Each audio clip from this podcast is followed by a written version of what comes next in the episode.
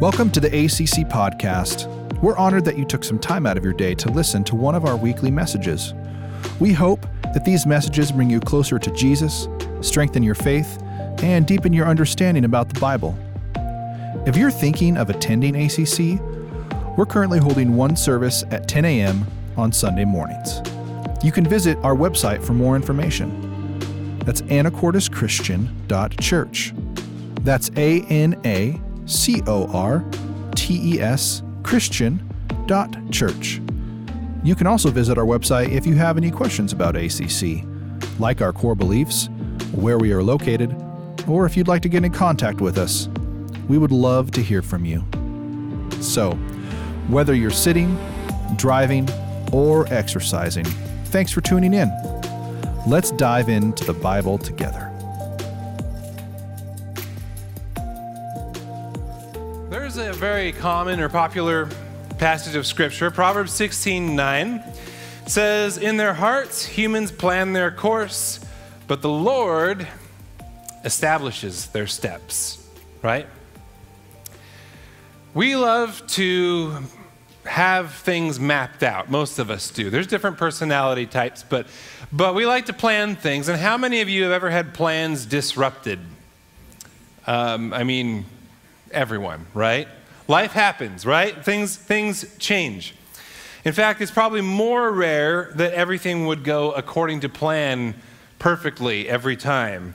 It seems like every time you plan something, there's always an inevitable something that was unforeseen that throws those plans for a loop and you have to adjust. How do we handle those disruptions? Whether we're talking about travel plans, career plans, building plans, are they woeful interruptions? Or maybe, is that too part of the plan? Oh, getting all philosophical, right? My wife and I are, are different, which is good. Um, she is a planner. Uh, I remember when we got married, she had like every step, every, you know, fifteen minute block of time of the weekend of our wedding completely mapped out, who needed to be where and when and everything. We did not need a wedding planner. She could be a wedding planner. She would be really good at it. Um, I'm more of a, I'll just go with the flow kind of a person. And, and uh, that sometimes works.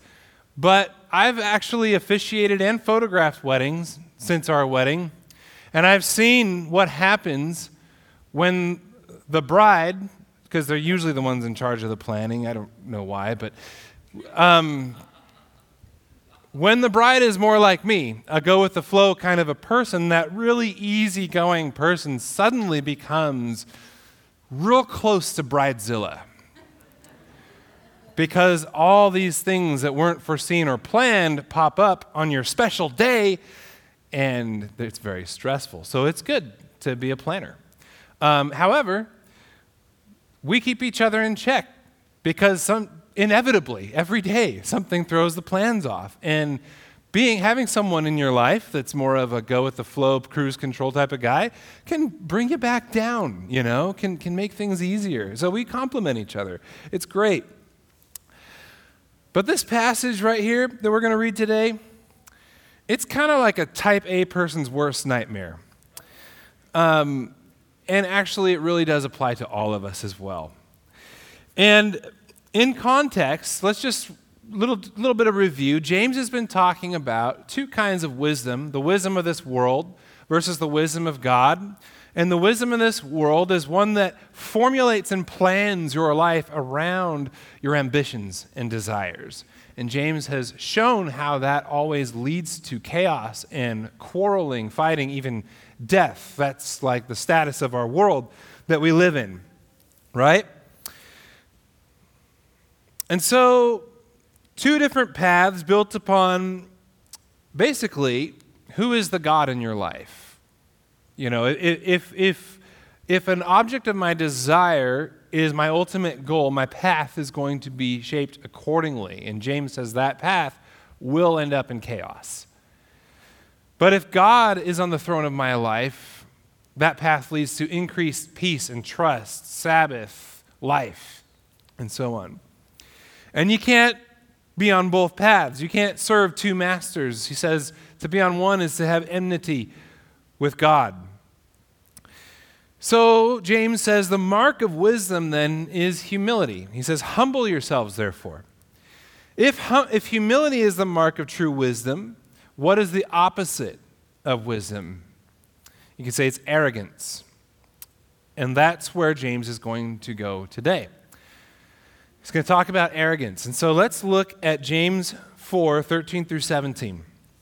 It says this, "Now listen, you who say, 'Today or tomorrow we will go to this or that city, spend a year there, carry on business, and make money.'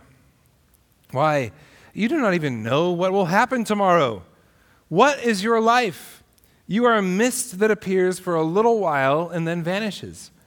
Instead, you ought to say, 'If it is the Lord's will, we will live and do this or that.' As it is, you boast in your arrogant schemes. All such boasting is evil. If anyone then knows the good they ought to do and doesn't do it, it is sin for them." Let's pray.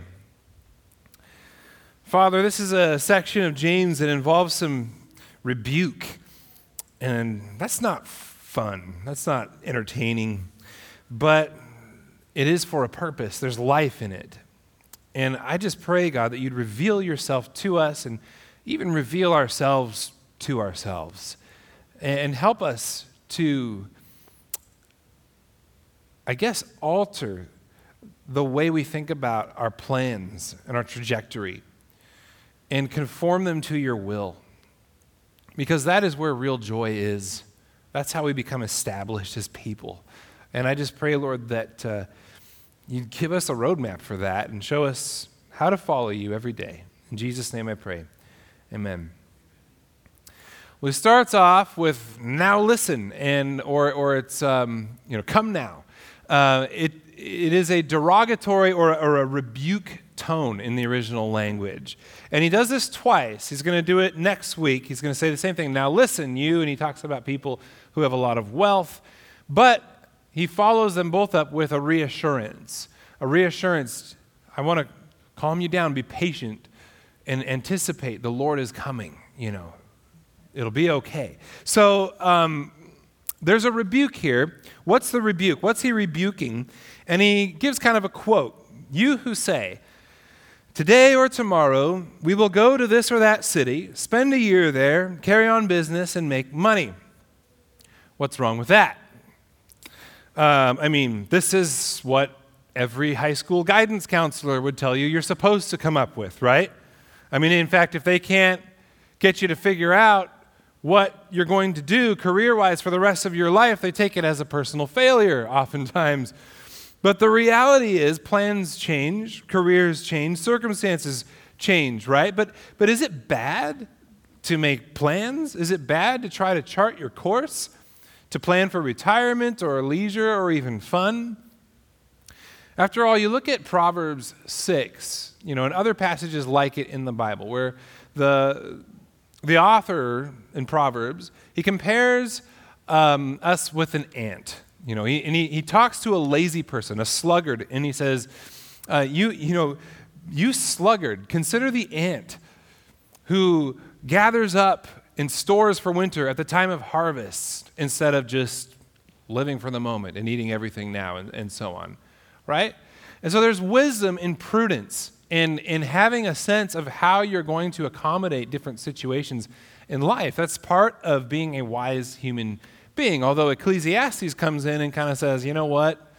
It all ends up in the same place anyway, and it's just meaningless, you know? So there's there's sort of like, yes, I can chart my course, but there's also like this context of like bringing you back down to earth, like, yeah, but in the end, uh, anything you do is really nothing, you know?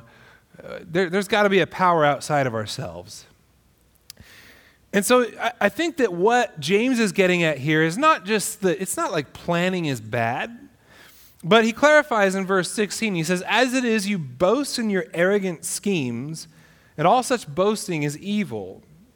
There's an attitude, there's a boastful arrogance here that's being rebuked. And this Greek term for arrogant schemes, it carries the sense of one who is showing off that which he or she thinks or pretends he or she possesses. You know, it's kind of like someone who, I mean, kids do this, and it's normal. When adults do this, it's kind of weird. You know, that, that whole like, oh, yeah? I, I got a better pocket knife at home. I, yeah, you guys, you guys went on vacation to Silverwood. We're going to Disneyland. We're going to Disneyland. Hey, Mom, are you, are they going to Disneyland? No, what are they talking about? No. You know, like there, there's, you know, we we have to one up one another sometimes in our in our boasting. And James is saying that there's an attitude here that is quite revealing. This mode of going about our planning, it's kind of our normal mode of operation for the way we work in this world. And yet, this if we have this confident assumption of future laid plans, it's spoken of as boasting in arrogant schemes, like one who goes around bragging about something he or she owns or has, when in fact they don't. It's like a con artist. It's like to, to have that much confidence in our future plans and to somehow wear that as some sort of a status symbol is, is like being a con artist. It's like boasting in something you don't even have. It's vaporous. Why do we do that? Why do we boast? Perhaps there's an insecurity there. There's a reputation that we have to uphold. Perhaps there's a glory that we desire, or to be impressive to other people, to look like we have things all together. And one pastor put it this way. He said, what if the plans that we make are born out of faulty, or worse yet, disobedient thinking? What if the plans that we make are born out of faulty, or even worse, disobedient thinking? James is rebuking his audience for functioning and acting according to the world's version of wisdom. And I'm going to break this passage down and show what the problem is with this a little bit. We tend to live as though we are much less dependent upon the Lord than we think we are. And when we operate with these assumptions, it's not only arrogant, it's potentially blasphemous. So look at this phrase. You who say today or tomorrow, what is that? Someone who has dominion over their time, as if time were eternal, as if they have eternity. We will go to this or that city, having dominion over space, or to plot our course, to be omnipresent, right? We'll spend a year there and carry on business, to have control or dominion over our abilities and what we can do and produce, omnipotence, to be all-powerful. And we'll make money, have control over the result or the reward, to be the source of abundance. We live as though we are eternal, omnipresent, omnipotent, self-generating sources of abundance. What does that sound like to you? Sounds like God, right? The way we think and plan, by default, comes with a broken, fallen nature that operates with this presumption that we can be God or like God. The serpent with Adam and Eve, take this fruit, take what looks desirable now, and you'll be like gods, knowing good and evil. You don't have to look elsewhere for wisdom. You'll be the arbiter of wisdom, right? You'll have wisdom all your own. Or the Tower of Babel. Let us build a tower with its top in the heavens. Here's our plans, right? And let us make a name for ourselves. And the Lord sees their little scheme and he's like, eh, no. He disrupts the plan. To contrast this way of thinking, Romans twelve one, Paul writes, therefore I urge you, brothers and sisters, in view of God's mercy, it is a merciful gift that God gives us life, that he gives us the ability to function, that he gives us abundance, that he gives us breath in our lungs. In view of his mercy, offer your bodies as a living sacrifice, holy and pleasing to God. This is your true and proper worship. Do not conform to the pattern of this world, but be transformed by the renewing of your mind. Then you will be able to test and approve what God's will is, his good, pleasing, and perfect will. Something tells me that not operating according to a deceitful, faulty, vaporous default takes having our minds renewed, retrained, to be able to discern and know what the will of God is. Now let's look at these things in turn. Time, having dominion over time. Today or tomorrow, we'll spend a year there, whatever, right? Earlier this week, I was at our dinner table, and it was a particularly good week, and I think I may have mentioned this, I'm not sure. I talked about it to some people, and it just sort of all hit me at once, like, because I'm, I'm saying a blessing over our food, and that can become really routine and rote, and so I'm thinking to myself, I don't want this to just be a formula, Lord, thank you for this food, please bless it to our bodies, and so on, but just how do I be eternally, I mean, like, I guess, authentically grateful for what has been provided to me? You know, and I looked around the table, and I look at my children, you know, and and and if, you know, for all the the there's joy and there's turmoil, there's love and there's frustration. It's all bundled into one. But I look at them in that moment, and I can see just how precious this moment in time is, and how just getting through day to day, how much I live as though this is just status quo, forever. It's just assumed. It's eternal, right? Or, or that we're always going to have food on our plates or a roof over our heads. It's just kind of taken for granted. And to realize that, like, actually, it's not. Like, these guys are going to grow in a blink of an eye, and they're going to be out of the house. Not only that, but, like, we're all going to die. I mean, really, think about it. None of this... None of what we take for granted lasts. None of it. You're going to lose it all. And so in that moment, to be able to say, like, oh God, thank you so much that I have this moment. I, I just have a moment with this gift. And that's precious. Because it's all going to go. I did a little math this week, because in a couple weeks I'm going to turn forty years old. And the only thing that resounds in my mind when I hear forty is is all, as a kid, all my friends' parents and my parents who were suddenly over the hill when they turned forty. And that seemed so old to me.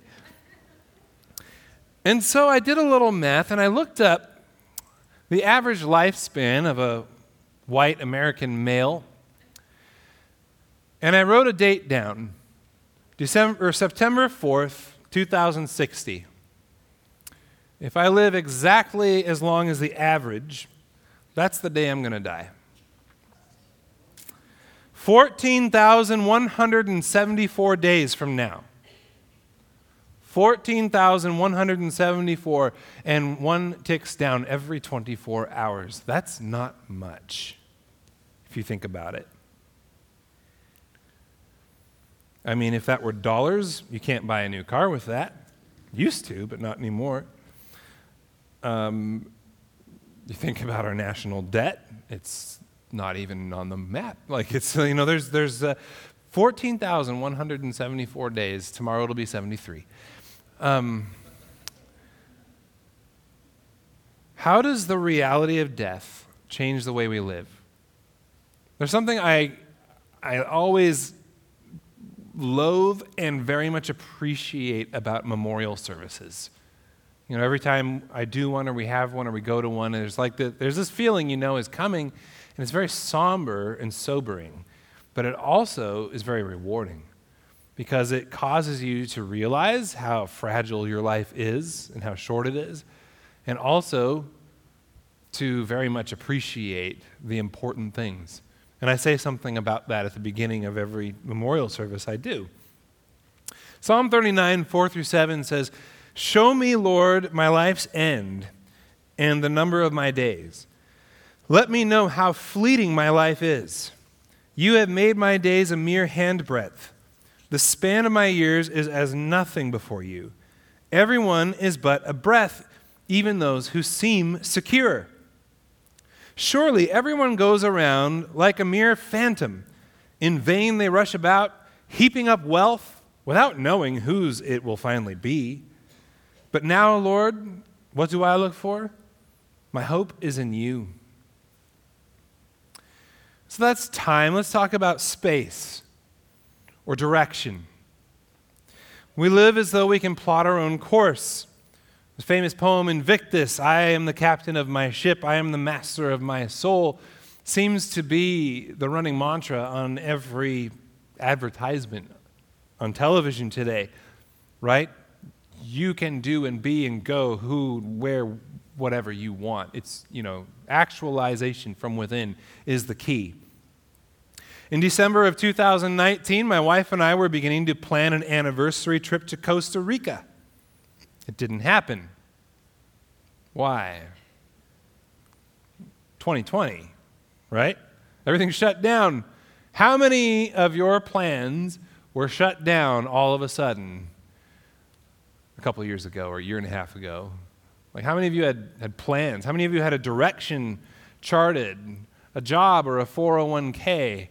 You know, things have changed suddenly, and it was not anticipated. There is a boastfulness in just assuming that we can chart our own course, even though in some sense or another it's wise to do so.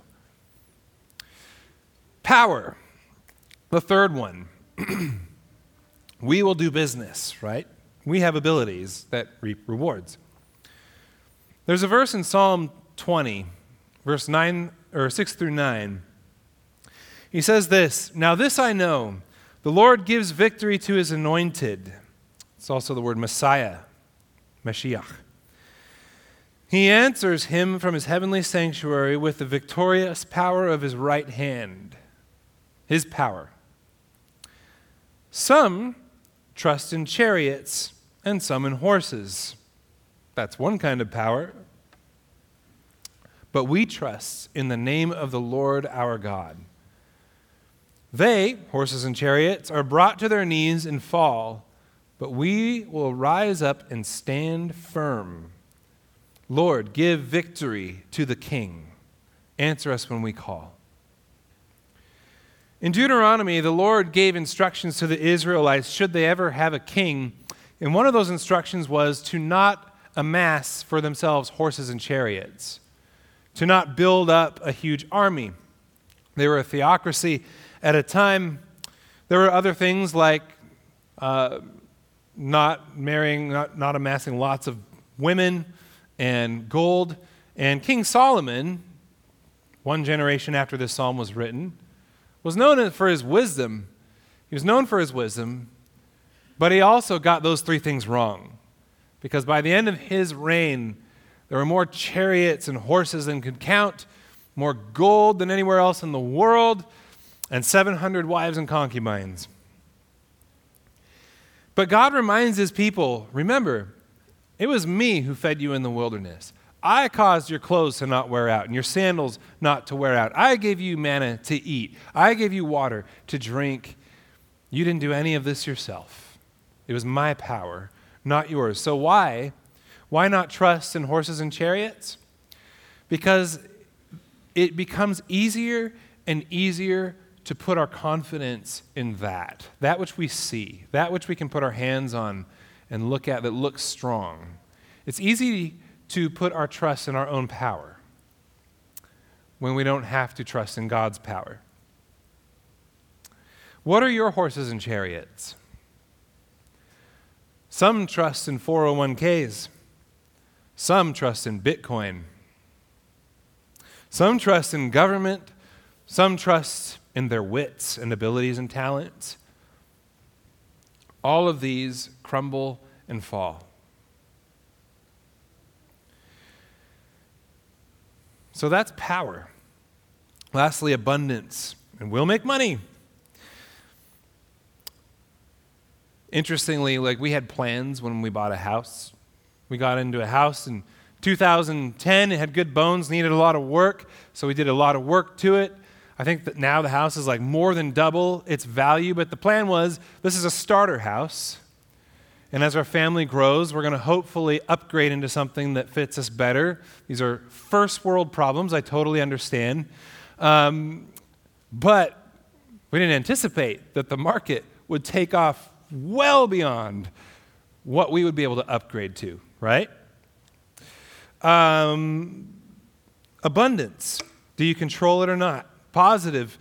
Um, sorry, I had that word written down here. Oh yeah, on a positive note, like we plan to have our house paid off in a few years. That'll be great because then we can use all that extra money and have freedom with that, right? But what are we planning to do with that? And now as you look at our economy now, there's the very high chance of inflation, loss of the value of a dollar. All these things are up in the air, right? Luke twelve, Jesus tells a parable. Someone in the crowd said to him, "Teacher, tell my brother to divide the inheritance with me." That is lawfully what the older brother was supposed to do. Jesus replied, "Man, who appointed me a judge or an arbiter between you?" Then he said to them, "Watch out, be on your guard against all kinds of greed. Life does not consist in abundance of possessions." And he told them this parable. "The ground of a certain rich man yielded an abundant harvest. He thought to himself, 'What shall I do? I have no place to store my crops.' Then he said, 'This is what I'll do. I'll tear down my barns and build bigger ones, and there I will store my surplus grain. And I'll say to myself, you have plenty of grain laid up for many years. Take life easy. Eat, drink, and be merry.' But God said to him, 'You fool, this very night your life will be demanded from you. Then who will get what you have prepared for yourself? This is how it will be with whoever stores up things for themselves but is not rich toward God.'" This is every bit as painful for me as it is, I'm sure, for you to hear. I like things. I like to store them up, right? But what is the solution here? James has revealed that we tend to live as though we are eternal, omnipresent, omnipotent, self-generating, self-sufficient beings. And that is not only boastful and arrogant, but it's also futile. It's, it's living a lie. It's living with deception. And so where does James point us? He points us to a question that I think is central to the whole passage. It's this: what is your life? What is your life? What is the substance of your life? What does it consist of? And probably one way to answer that question is another question, and that is, what do you put your trust in? What is your basis? What is your foundation? What is your life? How is a person established? What I seem to have this sense that it should be eternal. What makes it eternal?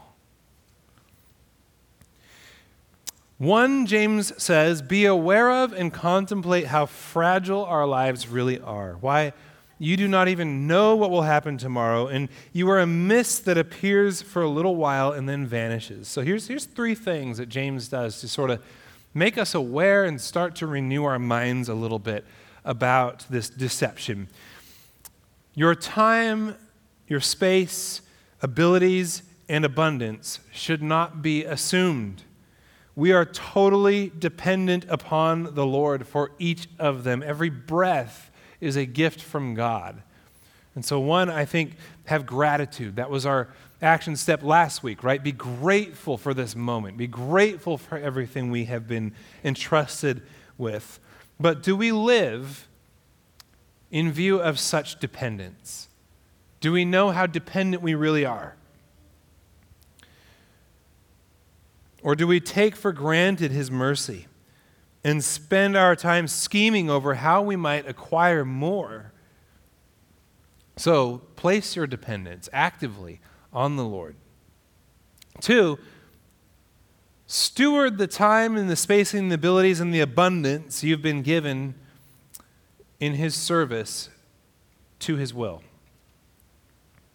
Instead, you ought to say, James says, if it is the Lord's will, we will live and we'll do this or that. Now, we've actually turned that into a formula too. I plan on a cross-country trip, Lord willing, right? Going to have a child, Lord willing. Going to retire at age sixty, Lord willing, right? And so it's almost like a little catchphrase, like a little, got to insert the magic formula or it's not going to work. Um, you know, as long as you say, Lord willing, God will make sure that my will be done, right? um, instead, are we using the time, the space, abilities, and abundance we've been given, and are we stewarding them in accordance with His revealed will? If anyone then knows the good they ought to do and doesn't do it, it is sin for them, James says. And so we often ask the question, what is God's will for my life? Well, a lot of that is not very mysterious. Most of it has been revealed in Scripture. And so what James is getting at is, is that like our whole mentality of like, well, I want these things and I want to do those things and here's my path that I'm charting and I am living like I am going to live forever, you know, um, living w- with confidence in my own power, acting like I can chart my own course and putting my trust in my own ability to provide everything. Um, and what James is getting at is, what if that was all directed towards accomplishing God's will? His revealed, reveal, revealed will. One commentary put it this way, do not merely say that you want to know God's will or that you recognize your dependence on His will. Look carefully at what God has already said about His will and do that. So, what has He said? Well, here's a few things, okay? One, we are to be disciples of Jesus, and we are to make disciples of Jesus. That was His commission to the church. We are to be baptized into allegiance and faith in Christ, and we are to baptize others into faith and allegiance to Jesus in Christ, in Jesus Christ. We are to be teaching, and we are to be taught to obey everything the Lord has commanded, and we're to be teaching others. So, are we saying to ourselves, yeah, I know that's what we're supposed to be doing, and along my trajectory, if the opportunity arises, I'll take advantage of it? Or are we conforming our, our time and resources and abilities to His will? Are we actually pursuing discipleship and making disciples? We're to love our neighbor as ourselves. Are we going out of our way to find ways to do that? James says, true religion is this, to care for orphans and widows and visit them in their distress. That may look like a number of things in this time in this life, single moms, um, orphans, I don't know, you know, sponsoring a child, whatever, but, but like, are we like pursuing these things? Am I using any of the resources God has given me to intentionally do these things? That's the question. And lastly, be assured. Be reassured. One was be aware of how fragile our lives really are. Two was steward the time, the space, abilities, abundance we've been given in service to His will, His revealed will. And, and three, be reassured. Be reassured. Because it doesn't go here in this passage, but where James sums up the, these two rebukes that are happening, is, is to say, be patient. The Lord will return. He will come. Like your inheritance will arrive. Second Corinthians one, twenty through twenty-two says, for no matter how many promises God has made, they are all yes in Christ. And so through Him, the amen is spoken by us to the glory of God. Now it is God who makes both us and you stand firm in Christ. Remember, can horses and chariots make you stand? No, it is God in Christ who causes you to stand firm. He anoints us. Remember what the psalmist prayed. The Lord gives victory to His anointed. In Christ, He anoints us. set his seal of ownership on us, bought us, sealed us, redeemed us, forgives us, and put his Spirit in our hearts as a deposit guaranteeing what is to come. Pursuing, following the leading of the Spirit should have been a number four on there. Because Jesus, when he was about to leave, he said, I'm going to give you the Spirit who will lead you into all truth. How do you set your course? How do you chart your path? Well, there is one who knows all truth and who is given to us as a seal of what is to come, and we can pursue being led by the Holy Spirit because he leads into truth. But it is God who establishes us. What is your life? Let's just look at that psalm again. Now this I know, the Lord gives victory to his anointed, his Messiah. He answers him from his heavenly sanctuary with the victorious power of his right hand. And now in Christ that power is yours. Some trust in chariots and some in horses, but we trust in the name of the Lord our God. They are brought to their knees and fall. four oh one k's, plans, abilities, relationships, all of it. But we rise up and we stand firm. Lord, give victory to the King. Answer us when we call. That prayer was answered.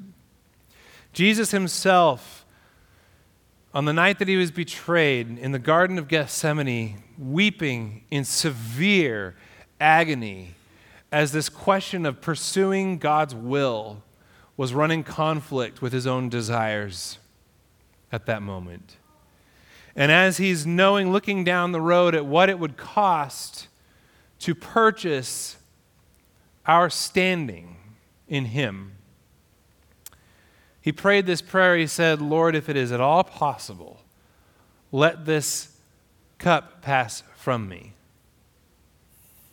Like, if it is the Lord's will, we'll live and do this or that. But he says, not my will, but yours be done. Not my will, but yours be done. And because he did that, because he went to the cross, we now have the right to come before God and stand in his presence as forgiven, as whole people in Christ, washed by the blood of the Lamb, as, as Tyler was, we just sang, who now have a future and a hope that is solid and unshakable. It's because of the price he paid and his perfect obedience to the Father's will. What is your life? What establishes you? What will cause you to stand firm? Everything else crumbles. If you are an eternal victori- if you are in the eternal victorious King, he has and will cause you to stand. Find your life in him. Now in a moment we're going to take communion together, but before we do, I want to pray a prayer that I ran across, and this is a prayer by Thomas Keating. Before I pray, you can get your emblems ready, and in a moment what we'll do is we'll celebrate our daily bread. We'll celebrate what Jesus has provided for us and our sufficiency in it, that even as we experience lack and pain today, even as our plans are disrupted and the future is extremely uncertain and our foundations are feeling kind of slippery, we have this. We have the body and blood of Jesus representing a finished transaction guaranteeing us a place and an inheritance in God. Pray with me for a moment. This is the prayer. It's called the welcoming prayer. Welcome, welcome, welcome. I welcome everything that comes to me today because I know it's for my healing. I welcome all thoughts, feelings, emotions, persons, situations, and conditions.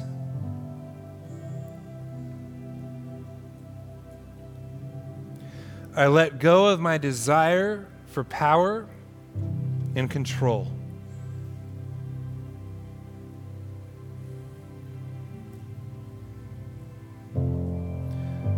I let go of my desire for affection, esteem, approval, and pleasure.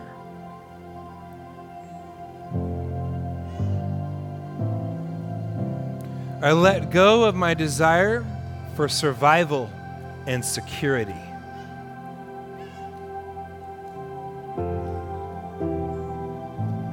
I let go of my desire to change any situation, condition, person, or myself.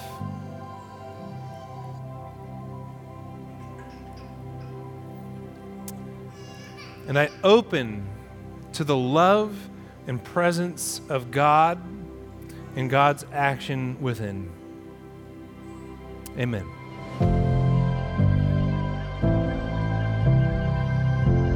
Thanks again for joining us today. If you've accepted Christ or have questions about having a relationship with Jesus, we would love to hear from you. Call us at three six zero, two nine three, three seven two nine or visit our website anytime. Have a great week, and remember, you are loved by us and by Jesus.